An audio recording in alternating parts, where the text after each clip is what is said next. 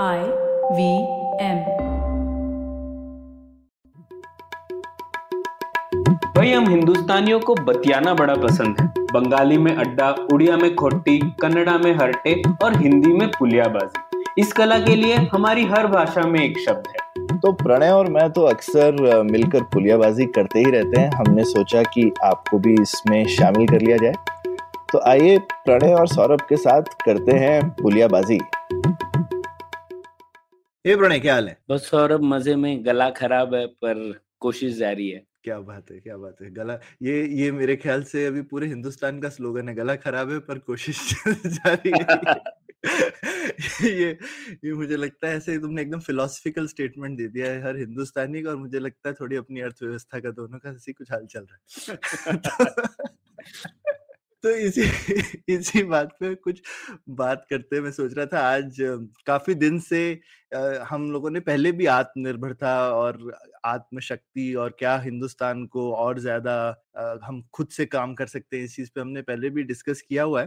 पर हालिया क्योंकि अभी ये रशिया यूक्रेन वॉर है रशिया के ऊपर सैंक्शंस चल रहे हैं तो ये फिर से मुद्दा जो है थोड़ा सामने आया है कि भाई अब ऐसा है क्या कि देश के अभी दुनिया के कुछ देशों या कुछ देशों का नाम ले सकते हैं ना कि यूएस और उसके जो दोस्त हैं वो वो बेसिकली क्या किसी के ऊपर भी प्रेशर डाल सकते हैं कि भैया तुम्हारा हमारे बिना तो काम चलने वाला नहीं है ठीक है? तो। फिर अब क्या बाकी सब देशों को अपनी औकात के हिसाब से ऐसा सोचना चाहिए कि भाई हम अपनी निर्भरता बाकी लोगों पे कम करें ताकि वो हमारी टांग और बाह ना मरोड़ सके। तो हम्म, ये ये तुम्हारा इस बारे में क्या ख्याल है कि ये ये ठीक है गलत है या इस इस बारे में सोचना चाहिए और सोचना भी चाहिए तो कैसे सोचे इस बारे में? हाँ तो सौरभ सबसे पहले तो आपने बोला कि यूएस और उसके दोस्त ये सब कर रहे हैं तो सबसे अच्छा ये होगा ना कि हम भी दोस्त बन जाए उनके फिर। हाँ ये बात हम तो लोगों को लड़ाई नहीं करनी पड़ेगी।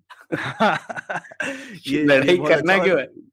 हाँ हाँ। हाँ, ये ये तुमने बहुत अच्छा अच्छी बात करी और हम शायद उस उस दृष्टि में हैं भी कि यूएस से दोस्ती तो रखनी चाहिए लेकिन हम्म मान लो कुछ कह नहीं सकते ना कहते हैं ना अंतरराष्ट्रीय अंतरराष्ट्रीय रिलेशन में कोई ना परमानेंट दोस्त होता है ना परमानेंट दुश्मन होता है। तो क्या मालूम हम्म। ना मतलब अभी से तैयारी नहीं करें तो फिर दोस्ती भी जो है वो कहते हैं ना अलग अलग आपके पैमाने पे हो सकती है। अगर आप मज़बूत हाँ मज़बूत तो दोस्त ये हैं भी सही बात पर सबसे बढ़िया तैयारी क्या होगी? तो तैयारी ये होगी कि तुम अपनी शक्ति जल्दी से जल्दी बढ़ा लो और वो शक्ति के लिए आज की जो संदर्भ है उसमें तो वही है कि हमें वेस्ट का सहारा लेना पड़ेगा उनके साथ काम करना पड़ेगा जिससे कि हमारी खुद की शक्ति बढ़ जाए और फिर भविष्य में ठीक है कोई भी हमसे पंगा न ले पाए। लेकिन आज आज ही अगर हम लोग ये सोच ले जैसा कि अभी हमारे जो minister of state electronics and information technology के उन्होंने ये भी कहा कि ये आत्मनिर्भर इंटरनेट वगैरह है उसकी हमें अभी से सोच लेना चाहिए। क्योंकि देखो क्या किया है अमेरिका ने रशिया वगैरह के ऊपर। तो फिर उन्होंने ऐसा किया है तो वो हमारे साथ भी कर सकते हैं। तो हम अभी से तैयार हो जाते हैं। तो ये जो सोच है मुझे लगता है इसमें काफ़ी प्रॉब्लम है। और मुझे लगता है कि हमें आत्मनिर्भर की दृष्टिकोण से नहीं सोचना चाहिए हमें आत्मशक्ति के दृष्टिकोण से सोचना चाहिए। और इसके लिए मैं चार कारण देता हूँ। तो हम्म। एक कारण सबसे पहला तो ये लोग रशिया पर जो अटैक हुआ इकोनॉमिक और टेक्नोलॉजिकल उससे ये सबक ले रहे हैं कि हमको भी कुछ और करना चाहिए नहीं तो वेस्ट हम पर ये कर देगा। लेकिन जैसा मैंने कहा कि कंटेक्स्ट काफ़ी अलग है ना सौरभ। इसका सबसे बड़ा सबक यह है कि अगर आप किसी देश पे धावा बोलोगे तो उसका कुछ ना कुछ परिणाम तो होगा ही आप पे। और वो भी आप ऐसे देश पे धावा बोल रहे हो जो कि वेस्ट से कनेक्टेड है। तो अगर भारत किसी पे धावा नहीं बोलना चाह रहा तो फिर हम लोगों को ये इतने एक्सट्रीम सैंक्शंस की सोचने की ज़रूरत नहीं है। अ, लोग ये भी बोलते हैं देखो कारगिल के टाइम कारगिल क्या? कारगिल से पहले हम लोगों ने न्यूक्लियर टेस्ट पोखरण पोखरन के टाइम पोखरन टू के टाइम पोखरण के टाइम हम पे सैंक्शंस लगा दिए थे। लेकिन वो सैंक्शंस बहुत अलग थे सौरभ। वो गवर्नमेंट टू गवर्नमेंट सैंक्शंस थे। आज के जो इकोनॉमिकल और टेक्नोलॉजिकल सैंक्शंस है जो इस बार लगा है वो बहुत ही अलग है उन सैंक्शन से। और वो इसलिए है क्योंकि किसी देश ने एक दूसरे देश पे दावा बोल दिया है। मतलब ये कोई छोटी बात नहीं है। तो हम्म। अगर हम लोग वो नहीं कर रहे तो हमें इस तरीके के सैंक्शंस से डर के आज ही हम तैयारी करेंगे सब डिस्कनेक्ट कर लेंगे सब कुछ आत्मनिर्भर बनाएँगे ये सोचने सोचने की कोई ज़रूरत नहीं है। ये तो ऐसा कहना हो गया कि एक एक्सट्रीम सिनेरियो को हम लोग आज ही सच मान के प्लान कर रहे हैं। वो मुझे लगता नहीं है, ठीक है।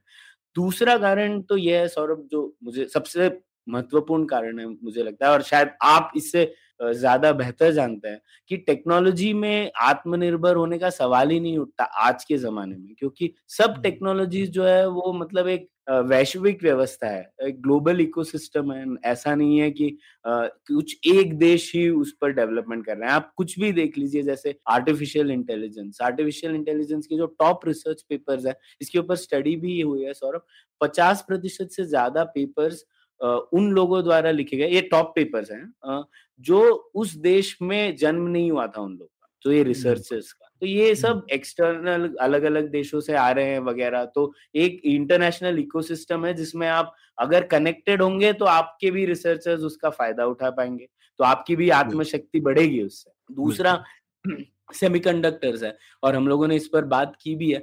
अगर जो सरकार पॉलिसी बना रही है उसका तो हम लोगों ने ब्यौरा दिया ही था कुछ अच्छी चीज़ें भी हैं बहुत कुछ अच्छी चीज़ें हैं उसमें लेकिन आप ये भी मान लीजिए जो सरकार पॉलिसी बना रही है वो मैन्युफैक्चरिंग uh, की वो पूरी शत प्रतिशत सक्सेसफुल हो जाए।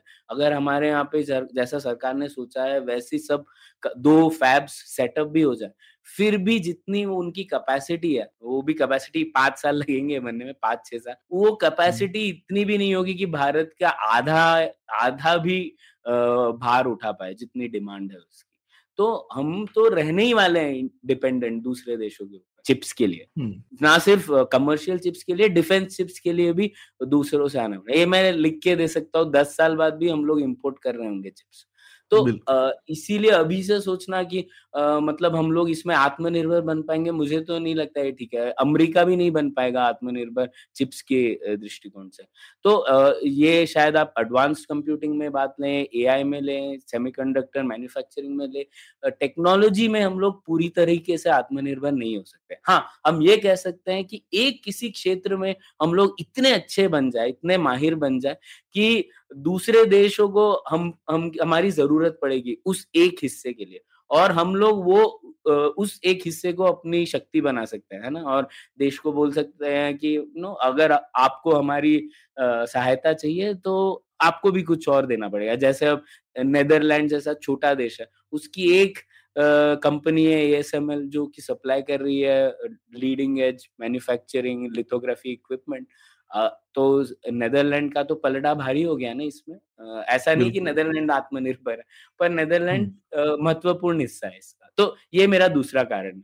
तीसरा मुझे लगता है कि हमें तो पश्चिमी देशों से टेक्नोलॉजी में संबंध और गहरे करने चाहिए ना कि कम करने चाहिए क्योंकि आप चीन की ट्रेजेक्ट्री देख लीजिए जापान की ट्रेजेक्ट्री देख लीजिए साउथ कोरिया की देख लीजिए सब ये देशों ने तो यही किया ना। सब लोगों ने अमेरिका और से फ़ायदा उठाया मतलब अमेरिका को भी फ़ायदा मिला लेकिन उन्होंने भी फ़ायदा लिया कि अपने रिसर्चर्स वहाँ गए रिसर्चर्स सीख कर आए उन्होंने उनकी सब टेक्नोलॉजी को समझा और फिर वो अपने देशों में कुछ अलग कर पाए। तो अगर अगर हम लोग सोचेंगे कि हम ये पश्चिमी देश थोड़े ऐसे मतलब हम पे अटैक करने वाले हैं थोड़े खतरनाक है और थोड़े ईविल है तो हम लोग इसको सही तरीके से हम लोग शक्ति नहीं बढ़ा पाएँगे अपनी खुद की।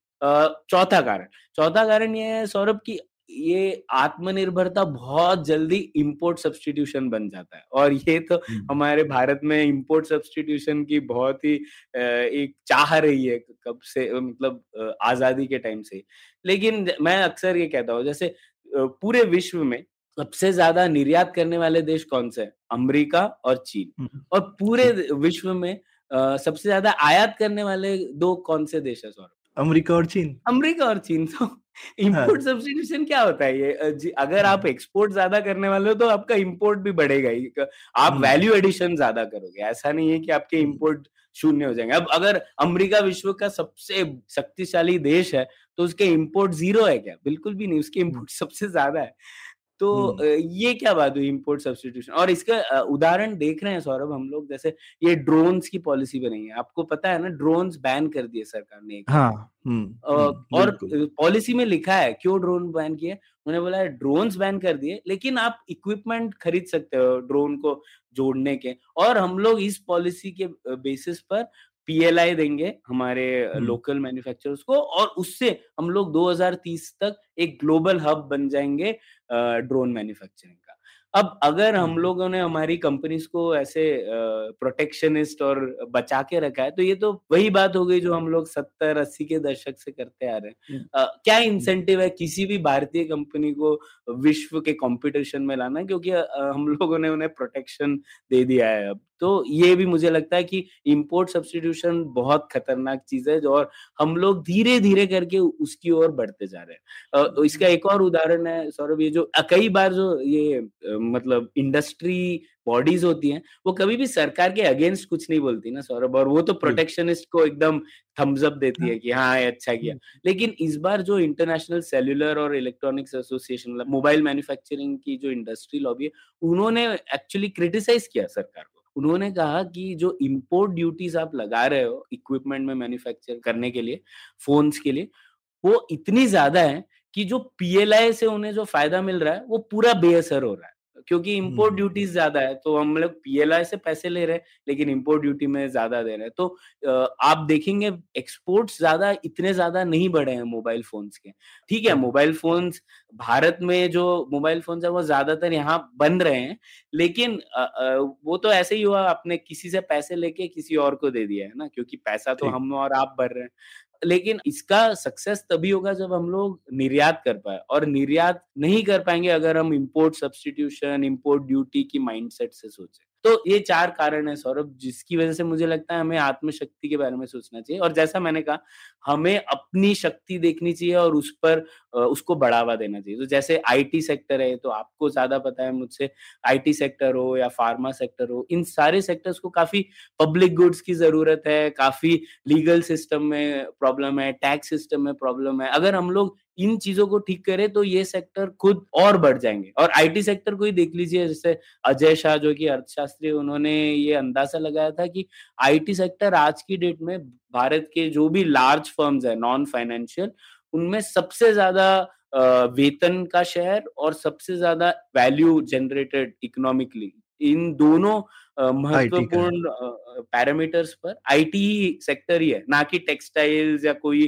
कंस्ट्रक्शन वगैरह वगैरह सबको बहुत तो पीछे छोड़ दिया है हाँ। बहुत पीछे तीस प्रतिशत तो शेयर ऑफ़ वेजेस है आईटी सेक्टर का हम्म, तो हम्म। इतना महत्वपूर्ण सेक्टर है उसको अगर हम लोग बंद कर देंगे तो फिर हम लोग अपनी शक्ति को कैसे बढ़ा पाएँगे और अगर भारत अमीर नहीं हो पाया तो हम लोग यही डरते ही रहेंगे। अगर हम लोग अमीर बन पाए तो फिर हम लोग काफ़ी देशों को चैलेंज कर सकते तो इसीलिए मुझे लगता है कि आत्मशक्ति ज़्यादा ज़रूरी है, आत्मनिर्भरता। आपको क्या लगता है? बिल्कुल, मैं दो चीज़ें जोड़ूँगा। एक तो जो तुमने ड्रोन वाली चीज़ कही, मैं अपने दर्शकों को बोलूँगा कि इस टाइप की जब भी पॉलिसीज़ आती है ना तो जैसे तुमने बोला कि वो इंपोर्ट सब्सटीट्यूशन हो जाता है और यूजली बड़े बिज़नेस हाउसेज जो हैं, जिसको कहते हैं पॉलिसी कैप्चर करना, चालू करते हैं। तो मैं नाम नहीं लूँगा, लोग अपने आप गूगल करके देख सकते हैं कि कौन दो बड़े उद्योग हाउसेस ने ड्रोन की कंपनीज़ को खरीदा है पिछले कुछ सालों में और कुछ महीनों में और फैक्ट्रियाँ लगा रहे हैं और उसके बाद ये पॉलिसी आई है। तो वो खुद समझ जाएँगे कि क्या चल रहा है। ठीक है? तो ये तो पहली बात। तो ये सारी पॉलिसीज़ जो हैं, ये शुरू होती हैं नेशनल आत्मनिर्भरता वगैरह के नाम पर और फिर फाइनली ये कैप्चर होने लगता है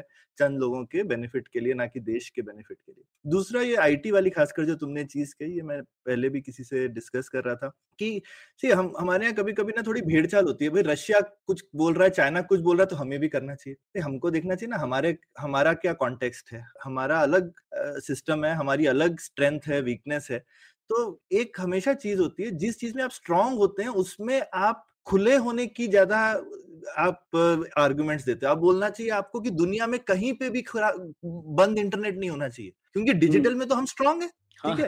ये बोल के कि हम बंद करेंगे हम बाकी देशों को भी सिग्नल दे रहे हैं कि बंद करना अच्छा है। अरे भाई बंद करोगे तो हमारी देश की जो कंपनियाँ हैं हमारी आईटी सर्विसेज़ कंपनियाँ हैं डिजिटल कंपनियाँ हैं सबको नुकसान होने वाला है। तो आपका जो आपकी जो स्ट्रेंथ होती है दुनिया में आप सबको उसके बाद में ये ज्ञान देते हो अरे ये बहुत अच्छी चीज़ है ये आप ओपन करके रखो ये किसी को बंद नहीं करना चाहिए बंद करना बेकार है। आप भी जो है वो ऐसे लोगों का साथ दे रहे हो जो लोग इस चीज़ में वीक हैं। तो ये। तो मुझे एकदम ही उल्टी चीज़ लगती है। जिस चीज़ में आप वीक हो आप उसमें बोल सकते हो आपको शायद जाकर के दूसरा गुणगान गाना चाहिए नहीं नहीं ये बंद करो ये इसमें ग्लोबलाइजेशन अच्छा नहीं है। पर अपने स्ट्रेंथ में तो आप ग्लोबलाइजेशन को सपोर्ट करोगे कि नहीं करोगे? ठीक है? तो ये हाँ, डिजिटल और आईटी वाले वर्ल्ड में तो मुझे लगता है ये एकदम ही अपने पैर पे कुल्हाड़ी मारना है कि हम जाकर के लोगों को बोलें क्योंकि आज हम ऐसा बोलेंगे कल को लोगों ने बोलना शुरू कर दिया कि हम अपना डेटा बाहर नहीं जाने देंगे तो हम इंडिया में इतना सारा डेटा प्रोसेस करते हैं पूरी दुनिया का हमारा क्या होगा? हाँ ठीक है? हमको तो चाहिए कि हमारे जो हम चाहते हैं कल को कि भाई दुनिया के जितने देश हैं वो हमारा आधार यूपीआई वगैरह ये सब सिस्टम यूज़ करें ना कि वो लोग अपने से ये सिस्टम बंद करें। तो हमको तो ये सोचना चाहिए कि यूपीआई नेशनल से इंटरनेशनल पेमेंट सिस्टम कैसे बन जाए बिल्कुल है ना? हम्म, हमको तो इस तरफ़ जाना चाहिए और हम लोगों को ऐसा संदेश देंगे कि नहीं नहीं सब बंद करो उनको लगेगा या नहीं हिंदुस्तान भी कभी भी मान लो यूपीआई हमने इनका यूज़ किया ये हाथ खींच लेगा कल को हमको तो सबको हम्म। बोलना चाहिए हम कभी अपना हाथ नहीं खींचेंगे तुम भी यूपीआई यूज़ करो है ना? तो इसके बाद मान लो कल को अस्सी अस्सी सौ देश दुनिया के यूपीआई यूज़ कर रहे हैं तो हमारे पास क्या स्ट्रेंथ होगी उसके बाद है ना? बिल्कुल। हम जैसे स्विफ्ट बोल सकते हैं। जैसे स्विफ्ट की वजह से यूएस को स्ट्रेंथ मिली कुछ उस तरीके से हमें भी एक पावर मिलेगा। एक पावर मिल सकती है या फिर दूसरे लोग आई मीन आज की डेट में जो दुनिया अभी हिंदुस्तान में बहुत अच्छी नई स्टार्टअप्स आ रही हैं जो कि जिसको कहते हैं ना फॉर द नेक्स्ट बिलियन जैसे मीशो है वगैरह है सोशल कॉमर्स कर रही हैं। अब ये ये मान लो सिस्टम जो है अमेजोन की तरह दुनिया के और सौ देशों में चली जाए जो की अभी इमर्जिंग देश है। तो। उसके बाद सोचो हिंदुस्तान को कितनी स्ट्रेंथ मिलेगी अगर हम सबको लोगों को बोले ये बंद होगा तो लोग कहेंगे हम तो घुसने नहीं देंगे तुम्हारी कंपनीज़ को क्योंकि हम ही इस तरीके का संदेश बाकी लोगों को दे रहे हैं तो बाकी लोग हमको देंगे ना तो हमको बिल्कुल ये डिजिटल वाले क्षेत्र में तो हमको बहुत केयरफुल रहना चाहिए कि ये हमारी स्ट्रेंथ है इसको हम जितना ओपन रखें हम और पूरा हमारा आईटी सेक्टर अभी मतलब 300 200 300 बिलियन डॉलर जो हुआ है वो ओपन में रह के हुआ है ना? अब हम क्यों बंद करना चाहते हैं भाई? हम्म। ओपन ही तो हमारी स्ट्रेंथ है। तो ये मैं एकदम आई थिंक तुम्हारी बात से इतफाक रखता हूँ। मतलब हमको देखना चाहिए ओवरऑल ये कोई भी किसी बज वर्ड के चक्कर में नहीं पड़ना चाहिए। आत्मनिर्भर हो इंपोर्ट सब्सटीट्यूशन हो स्वदेशी हो वगैरह मतलब इन सब के चक्कर में पड़ के हमने अपने बहुत साल गंवाए हैं पहले। और इन चीज़ों में घुसकर बड़े जो बिज़नेस हाउसेस हैं वो भी अपना उल्लू सीधा करेंगे और फाइनली देश को तो कभी हमने देखा ही है कि इन चीज़ों से फ़ायदा होता नहीं है। तो हमको, हमारे देश को इतना फ़ायदा हुआ है ग्लोबल सिस्टम का पार्ट होके यूएस से दोस्ती करके अ, तो जैसा तुमने शुरू ही किया था एक तो यूएस से दोस्ती रखना हमारे लिए बहुत अच्छा है। आई थिंक अगली पुलियाबाजी में एक उस पे भी डिस्कस करेंगे यूएस की दोस्ती या दुश्मनी पे। पर हाँ। ये आत्मनिर्भर और आत्मशक्ति पे तुमने बहुत बढ़िया से बताया। मैं इत्तेफाक रखता हूँ हमारे दर्शक भी हमको बताएँ उनको क्या लगता है? आत्मनिर्भरता या आत्मशक्ति? अपनी राय रखें। शुक्रिया। शुक्रिया। उम्मीद है आपको भी मज़ा आया। यह पॉडकास्ट संभव हो पाया है तक्षशिला इंस्टीट्यूशन के सपोर्ट के कारण। तक्षशिला पब्लिक पॉलिसी में शिक्षा और अनुसंधान के लिए स्थापित एक स्वतंत्र संस्था है। आप दुनिया के किसी भी कोने में हो, आपकी उम्र कुछ भी हो, अगर आप पब्लिक पॉलिसी विदेश नीति या टेक्नोलॉजी गवर्नेंस में रुचि रखते हैं तो तक्षशिला की website Takshashila dot org dot in पर उनके कोर्सेज को ज़रूर चेक कीजिए। और अगर आप पुलियाबाजी में शामिल होना चाहते हैं तो हमसे कनेक्ट कीजिए Puliyabaazi at Gmail dot com पर या फिर एट पुलियाबाजी ट्विटर पर। शुक्रिया।